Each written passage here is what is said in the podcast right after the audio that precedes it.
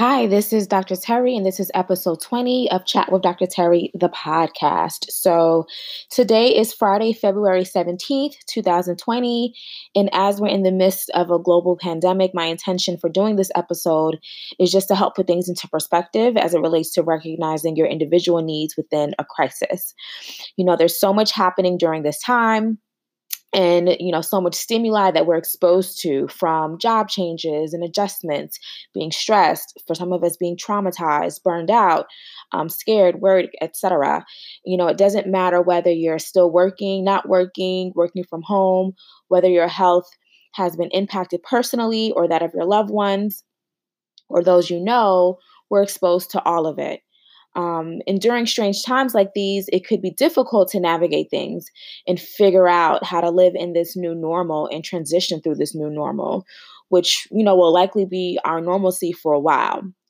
So I've entitled this episode The Art of Saying No, a guide to self-preservation because I really feel that self-preservation will be vital in navigating this new normal that we're living in as I'm talking, I can imagine that some of you might have somewhat of a generic understanding of what self preservation means, but I want to be sure to provide clarity on what it could look like.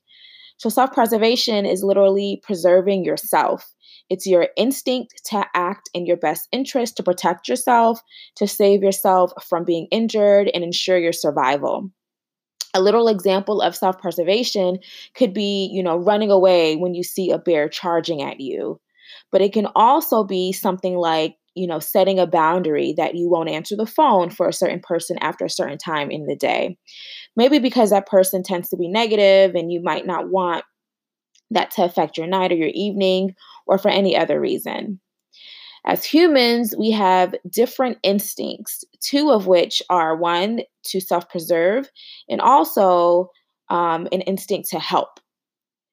But with our instinct to help, especially during a time where a lot of people are in need of support and help in different ways, we might find that overextending ourselves in effort to be of help to others during a pandemic when we're trying to stay afloat and keep our head above water ourselves isn't at all self preserving. It might even be self sacrificing. So, setting limits and boundaries in all aspects and every area of our lives could be really helpful during this time. And this is going to mean something differently for everyone listening. It's probably the reality for a lot of you listening that um, some of your previously set boundaries have been compromised during this pandemic. One common boundary that many working professionals tend to make is that they won't bring work home. But now, guess what? If you're still able to work, you're of course forced to work from home. So maybe the previously established sanctity and comfort of your home is compromised because you work um, in that environment and your work is now done there. And as such, you might be experiencing some fatigue or some overwhelm or feeling like your workload is too much during this time. You know, so in effort to navigate a huge change like this, one boundary to help your self preservation might be deciding to only answer work emails during a certain time frame or doing work on your computer in one area of your house. It could be saying no to picking up additional projects, um, saying no to taking on more clients or more patients, or taking on more overtime. I want to be clear that personally, I am all about hustle and having that hustle mentality. I think it's great to be able to boss up and hustle when you have the ability to do so. Um, but I'm only urging people to be cognizant of burnout and when their self preservation isn't maintained. People often have this inherent desire to be of help to others, as it's, you know, a really nice gesture, um, but it also feeds into our ego and it does make us feel good when we're helpful. So choosing to say no to things might initially be very uncomfortable, but it could be necessary to do so in effort to preserve ourselves and manage this tendency to overextend ourselves whether you're someone who's in the front lines, um, working in the front lines in a hospital setting, or fighting this virus to save patients, or someone who works in a corporate environment and have the ability to work from home, or you're a small business owner, and maybe unfortunately you're not able to keep your business open during this time, so you're having to adjust and do something differently. Self preservation is necessary to maintain our mental health in all of these different scenarios and different settings. So as you're thinking of your own boundaries and how to practice being more self self preserving, I want it to be applicable for any area that's relevant to you. Again, whether that's in relationships, whether that's in your work life, maybe, you know, socially, like your exposure to media during this time or anything else. Um, in effort to think about self-preservation, I put together seven simple ways to practice being more self-preserving um, and how that might look like for each of you. So the first way, number one, is to be mindful. Being mindful and aware of your feelings and knowing how your interactions with people or different environments which might be, you know, like a work environment, how those different interactions make you feel. Um, a personal example for me is, you know, I know the way that I react and respond to certain people in my life. And so I have to be very mindful of my communication to them, how I'm interpreting what they're saying, how I'm processing it, the time of day, all of that. So just being mindful of what that looks like for you. Number two is knowing your limits, whether that's your spiritual limits, your emotional limits, your mental or your physical limits. I think it's so important to know when you've had enough, when you've gotten to the brink, um, you know, the point of your of your breaking, your breaking point before the burnout has actually happened. That way you can choose to do something in effort to prevent burnout from happening. Number three, I think it's important to increase your awareness. This could be awareness of your feelings, um, for me, when I'm feeling resentment or annoyance or anxiety, that's a cue for me. And more importantly, I know what anxiety looks like in my body and what it feels like in my body. So once I'm, you know, becoming hot or my ears start to ring or my heart rate is increasing, that signals to me that something's wrong and I'm able to check in with myself and act accordingly.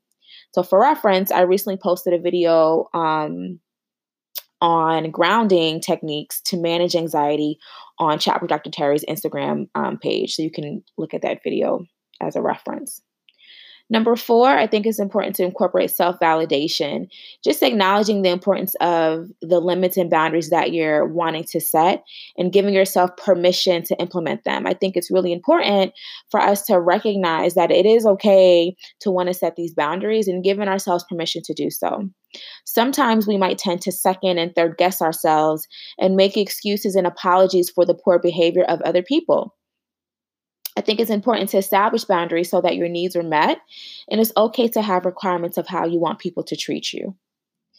Number five, I think it's really important to practice. Practice implementing assertiveness while directly communicating your boundaries to others.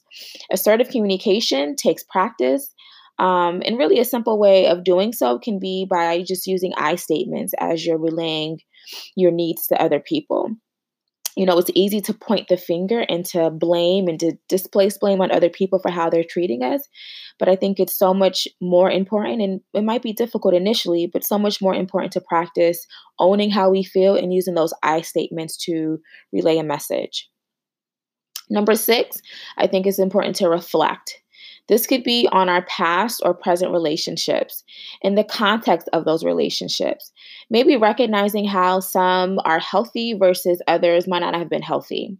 Um, do you find that fulfilling the needs of others was reciprocated in these relationships so that your needs were also met? This could be helpful to reflect on in your relationships, whether they're platonic or they were romantic, your work relationships, friendships, any of the relationships. Number seven, I think it's important to be mindful that you can start small. Remember, if you're struggling um, currently or if you've struggled in the past with implementing boundaries and have historically been more self sacrificing than been self preserving, doing so right now is probably not going to be easy for you. But practicing it can help you improve this skill. So, starting small might mean thinking of all of your boundaries that you want to implement with people or with situations or environments and trying to implement the least significant one with someone or with an environment that's least threatening. And once you're successful, continuing to practice from there.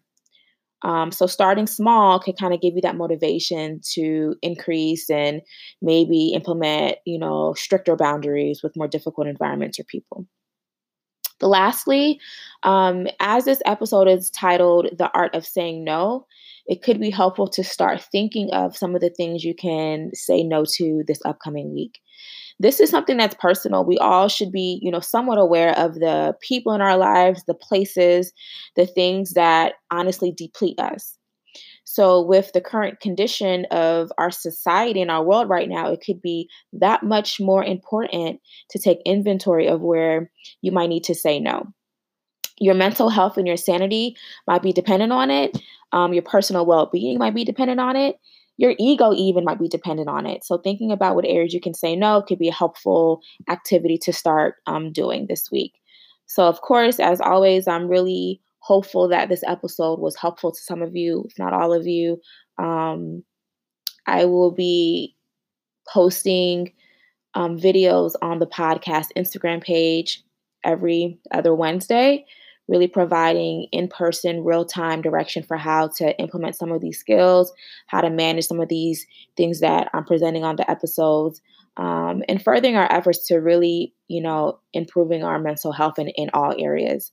Um, I am open to feedback, um, comments, suggestions. Feel free to email me. The email is on the podcast um, Instagram page as well, or you can DM me.